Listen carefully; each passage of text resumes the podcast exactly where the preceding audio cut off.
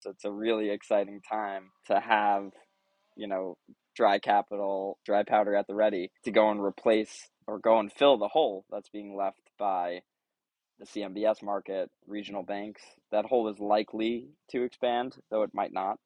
But certainly today, it's big enough for there to be new entrants into the space um, for people to get really outsized return for the risk they are implicitly taking.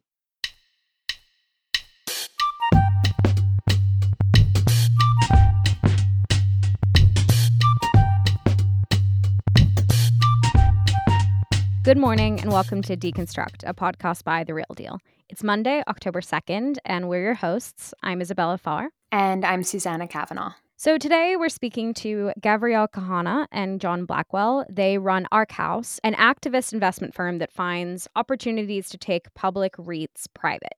In 2021, they made a $2.4 billion bid for Columbia Property Trust. It was ultimately acquired by PIMCO, but it is an example of the type of business they're in. So we'll get into that in a bit, but first, the news.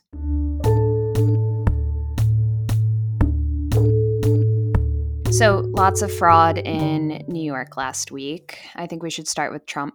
Right. So, a New York judge ruled last Tuesday that Trump had committed fraud by inflating the value of some of his real estate assets. The ruling also stripped Trump control of some of his signature New York properties. And that stems from a lawsuit filed by Attorney General Letitia James, who argued Trump had inflated his property values by $2.2 billion.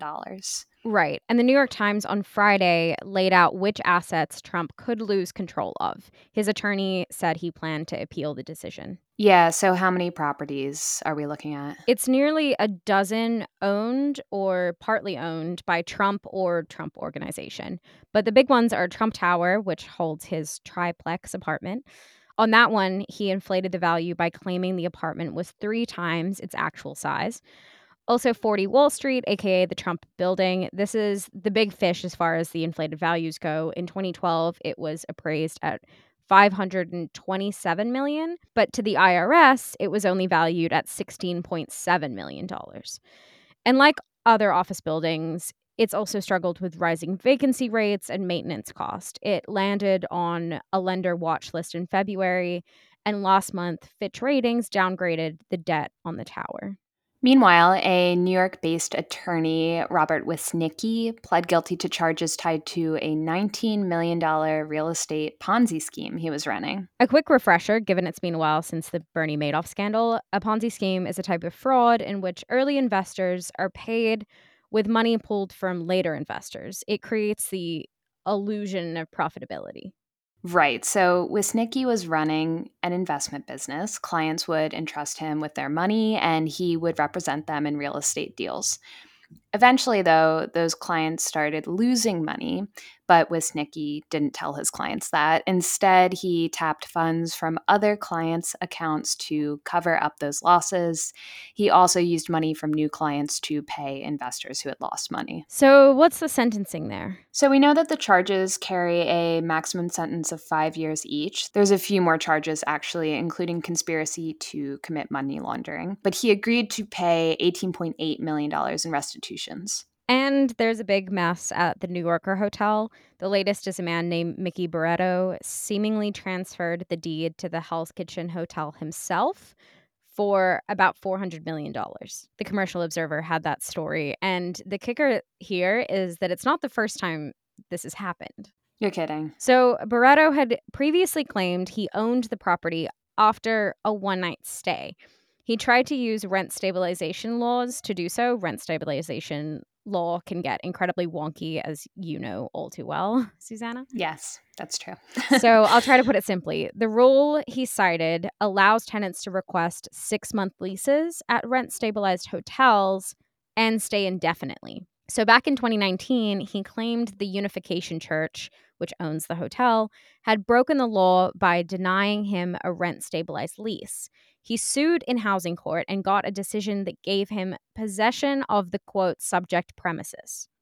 Mm, okay, yeah, I smell a gray area in those quotes. Yeah, so the hotel was never subdivided, he said. So what affects the room affects the entire lot. Anyway, he ended up losing that decision in court. So then he did the $400 million transfer from a firm he owned to himself. It's to be determined how that all plays out. And stepping back into the Trump related universe, Kushner Companies, along with Aby Rosen's RFR, defaulted on an $180 million loan backed by a Dumbo office campus this month.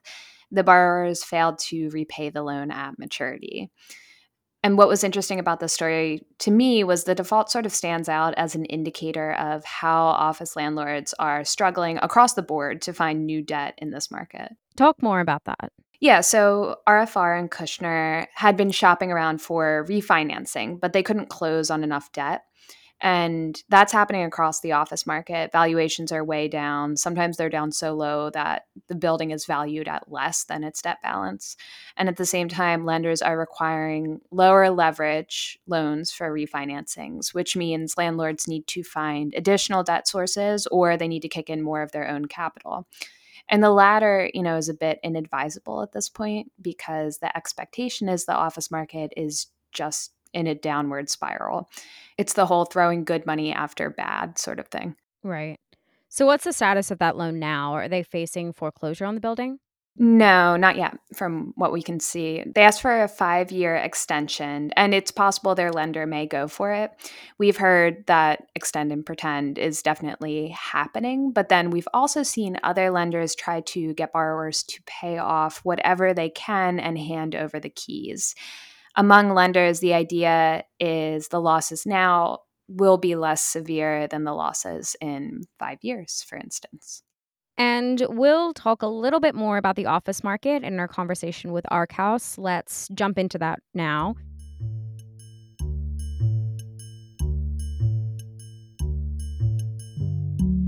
I am Gavriel Kahane, co-managing partner at Arkhouse. Hi, I'm Jon Blackwell, and also co-managing partner of Arkhouse. And uh, thanks so much for having us today. So, tell me what Arkhouse does.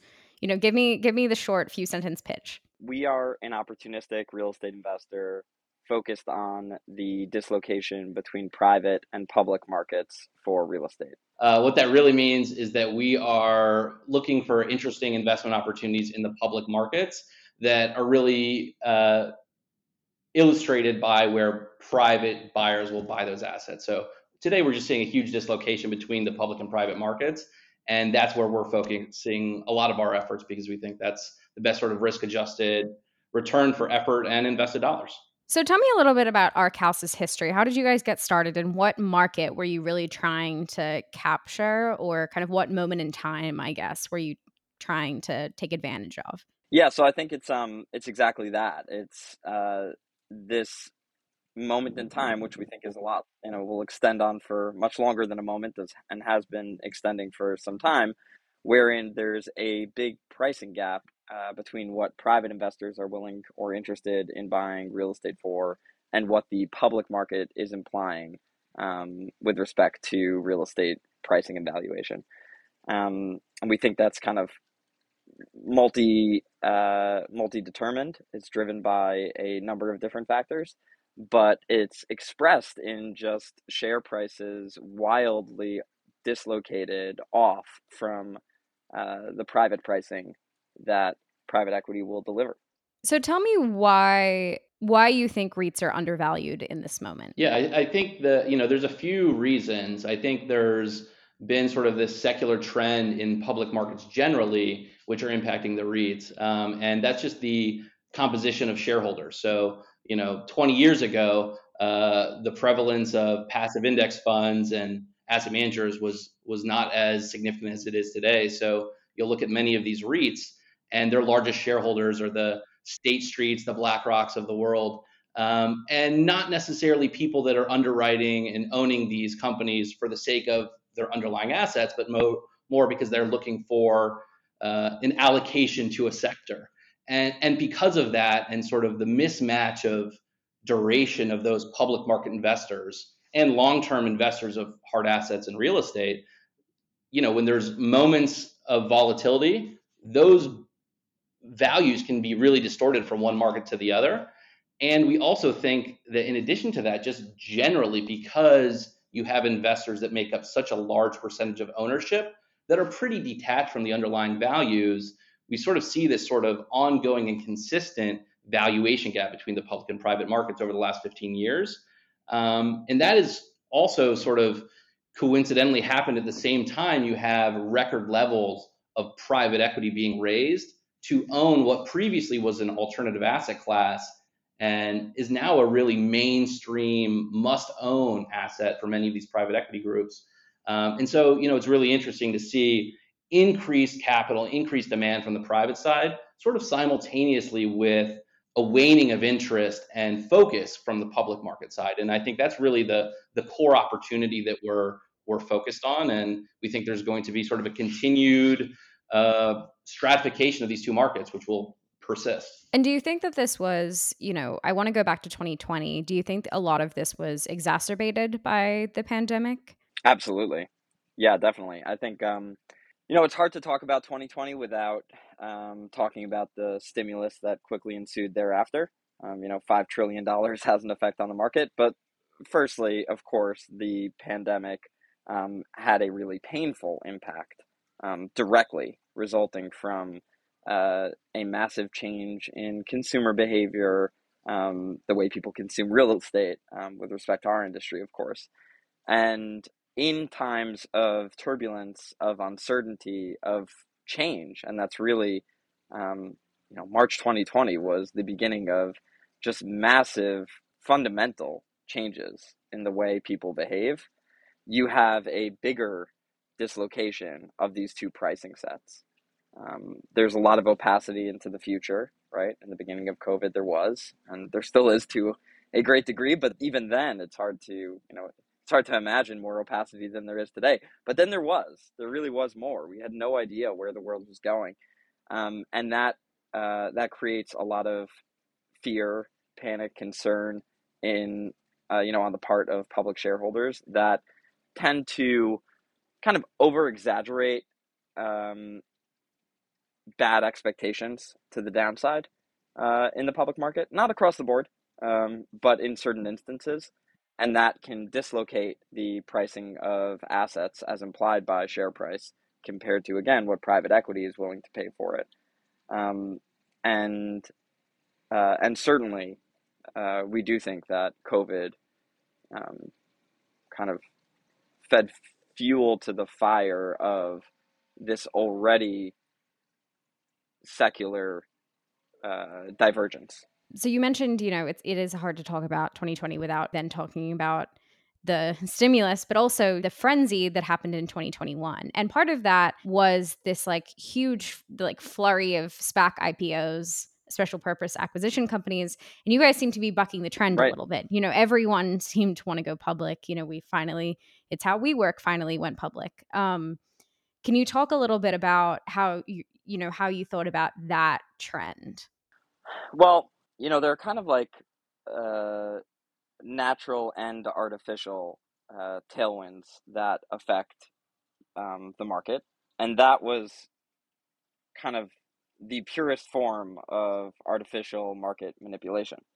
And by the way, we've been having another one in the other uh, direction in the form of Fed funds rate over the last, um, you know, 12, 18 months as well. Um, but when the government comes in and just uh, effectively pumps trillions of dollars, I think 1.7 or 8 trillion into companies and um, a not amount into households and uh, you know half a trillion dollars into uh, into healthcare, et cetera, that's going to stimulate the economy in weird ways. And certainly one of those ways is in creating um, irrational exuberance uh, around um, uh, certain asset classes. Um, money needs to go out, right? If you're you're sort of the government's forcing dollars into your pocket, um, you have a burning hole in that pocket, forcing you to put those dollars out. Um, so certainly, uh, it's our view that the market definitely whipsawed a bunch um, over the last couple years. First, you know, suffering real pain because of um, the pandemic, and then um, recovering really extremely in the other direction thanks to stimulus, and now kind of on the backswing uh, uh, thanks to our, the federal government's reaction to a hyperinflationary environment. All of those swings create a really terrible environment or wonderful environment if you're investing in our specific strategy, ripe with opportunities of dislocation between two pricing sets for real estate. So, looking, you know, we've spent some time talking about 2020, 2021, but looking to the future, there's been some research that, you know, I'm specifically referencing office, but that values will plummet 500 billion in the next decade, given the prevalence of remote work and just like a general and, you know, lack of investor appetite for office specifically. How do you see that trend affecting both, you know, maybe we can start with the public REITs, but also private real estate companies going forward? Yeah, no. So I think you know uh, the the demise of offices, you know, over the last couple years is like one of the most talked about things in commercial real estate generally, um, and I think for good reasons and, and many uh, on many points, and um, very speculative on many others. Right? I mean, there's there is a perfect storm for the sector right now, in that there is still uncertainty on the revenue side in terms of how much long term demand has been hurt or muted as a result of remote work, hybrid work, and things like that. And I and I and I'd venture to say that you know the the variables that will ultimately determine where that levels off is like to be determined. Like, will we have a massive recession? Will you know what happens with the Fed funds rate? Like, there's so many variables that are ultimately going to impact what stabilized, normalized office demand looks like coming out of this. That it's very hard to know. And so I think there's good reason to have uncertainty on the the revenue side. Um, and then coupled with that, in the last you know 18 months, increased interest rates, inflation concerns, sort of squeezing the sector on both sides. So I think from an institutional investor perspective, there really is no demand to be an investor or buyer of office today. And I think that is really driving so much uncertainty because there are no data points. There's no healthy transaction market. People don't feel that they have a line of sight to where the bottom is. But what I will say is that notwithstanding there not being institutional demand at scale for the asset class, um, the shrewd, high net worth family offices are certainly circling the sector as I'm I'm starting to get ready to pick my spots. And so like you know we're out in the market constantly as part of what we do to gauge where investors actually are for different assets. And it's been a tough go of it, but what I would say is the looking ahead and being optimistic is that there does seem to be more optimism about line of sight in terms of where interest rates are going to stabilize. Um, and that is creating, I think, a situation where people are starting to be able to dimension at what price they would become a buyer of the sector. Um, and listen, I think you know our house view is that office is here to stay.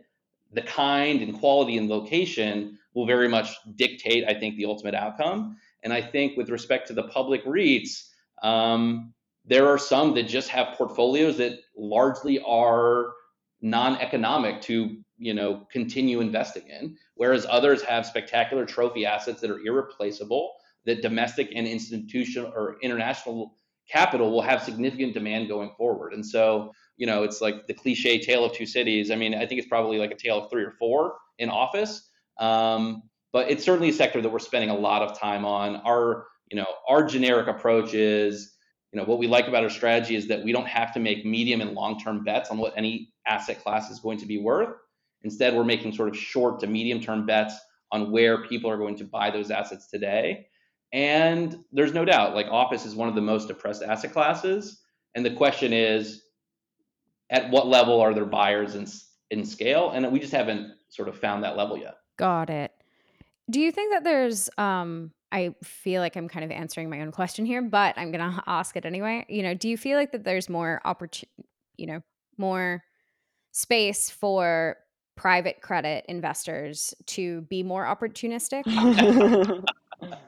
um, yeah, I definitely agree with you, Isabella. I think um, uh, even if we weren't led to that very answer, I think we'd both resoundingly say yes. It's a really exciting time to have, you know, dry capital, dry powder at the ready to go and replace or go and fill the hole that's being left by the CMBS market, regional banks. That hole is likely to expand, though it might not. But certainly today, it's big enough for there to be new entrants into the space um, for people to get really outsized return for the risk they are implicitly taking.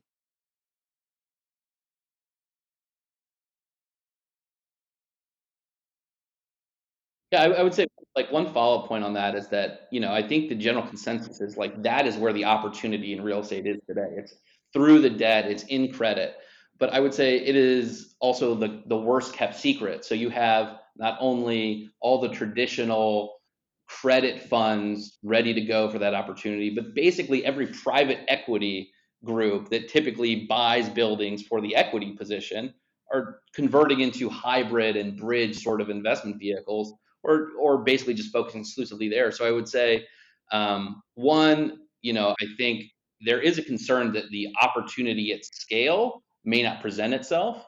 But two, also when the opportunities do present themselves, there is an insane amount of dry capital of really shrewd guys. So there there is also a thought that you know the yields and returns may get sort of competed away um, just given the amount of dollars chasing those opportunities. And there's just every everyone is starving for transactions across the board. So I think you know there is a real chance that when this dis you know disruption occurs, that it, it could be sort of snuffed out pretty quickly. Are you concerned? Uh, okay, so a few months ago, you know, TPG bought Angelo Gordon, and we're seeing a lot more consolidation and you know private credit companies like boosting their real estate kind of focused capabilities. Do you think you know how will that affect you in terms of competition? So those are um, those are really our prospective partners as we see it in this business. Um, we are uh, we don't view them as competitors again as much as um, as partners uh, in this business plan of giving shareholders, you know, holding uh, publicly traded companies that have a lot of real estate on balance sheet, big premiums uh, on their stock. So the more uh, kind of smart, institutional um, uh, credit and equity available for real estate um, the better for us and in turn for shareholders. generically, like our playbook is to identify a stock that's trading at 10 that we think the underlying real estate's worth 20 and bringing one of those large groups who's interested in owning all those assets and putting a bid in to privatize the company at 15. So we're, you know, we're making money for shareholders from 10 to 15. The private real estate buyers are really excited that there's a lot of meat on the bone and that they can make outsized returns because they're buying something that should be worth 20 at 15. And I think those opportunities we're seeing across sector, across different sort of market cap sizes. And um, yeah, to, to Gavriel's point, I think those large, medium, and small institutions are all sort of partners and collaborators in, in this ultimate business plan of ours. It's one of the few experiences in life where I think competition is actually really additive. Um, you know, if if we bring a bid to a company and someone's has lower cost of capital is able to bid more like yeah we're going to be upset that we didn't end up with those assets. But like that's the right outcome for shareholders. We're you know facilitating value being unlocked where it should be. And um, i think that's it's a really unique uh, thing and I, am glad you hit on it it's uh, competition is additive in the strategy which is uh, awesome so, you know, talking about bids, I wanted to talk about your bid in 2021 for Columbia Property Trust. So, ultimately, they were acquired by PIMCO. What were you excited about there, and what really drew you to the firm? Yeah, so again, kind of what excited us about that opportunity was is what what excites us about um, the deals we're working on today, um, which is not that we have we being um, the you know investment committee at Arkhouse has a view that these assets are worth a specific number over the next 10 or 15 or 20 years, but rather that there is sufficient private equity demand for these assets at a sufficient premium to give the shareholders, including us, a big premium on the stock. And that's that's really kind of singularly the focus. It's so in that deal, we had um, a group of private equity buyers that wanted to buy the portfolio of assets at that premium at you know around $19 a share um, and that enabled us to buy a position in the stock and to engage management on our collective behalf to try and put the company in play and ultimately try and, and win and, and buy those assets at that premium. Um, but it, it wasn't that we were necessarily bullish on office. We did um, have a view at the time and continue to have a view that uh, that the public market tends to exaggerate pain um, on the downside, you know, and, and, and by the way, to a large degree, um, exaggerate uh, good news on the upside as well. But of course, with respect to office, it's been kind of a, a contrarian story, a bad news story for the last couple of years. And it, it was then, that was kind of the first bout of it. Um, and we had a consortium of buyers that wanted to own different pieces of the portfolio, um, albeit at a less levered level than ultimately um, PIMCO uh, had in store. But that's what drove us to that deal, and that's what um, drove us through that deal, um, ultimately to losing to PIMCO. How I know that you know you touched on office with in relation to that deal. Um, Columbia Property Trust did eventually default on 1.8 billion in loans. Tell me what you kind of think about that. That's real pain. no exaggeration there. That um, that sucks, and I think that um, we did have a different capitalization in store for that deal. Um, we wanted to contract on uh, the basket and flip out of a bunch of the assets through our contract period. Um, that said, I do think that you know, kind of the the unfortunate position that PIMCO ended up in on that portfolio was um, that they were kind of riding the upswing that we were describing earlier of of stimulus, but the office recovery wasn't fundamentally there yet. And then the downswing of the Fed kind trying to cool inflation came in the form of you know hiking borrowing costs effectively, and that that was a really unfortunate uh, kind of exogenous uh, impact um, that they had on the market, causing a lot of defaults across the board.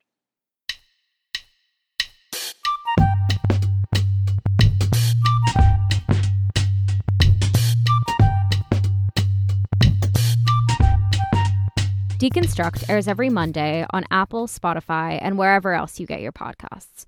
Or you can listen at therealdeal.com. For comments on this episode or on the series, or if you have an idea or a guest you'd like to pitch, feel free to reach me or Susanna at podcasts at therealdeal.com.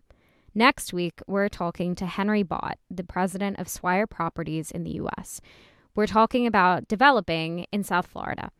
Tune in then.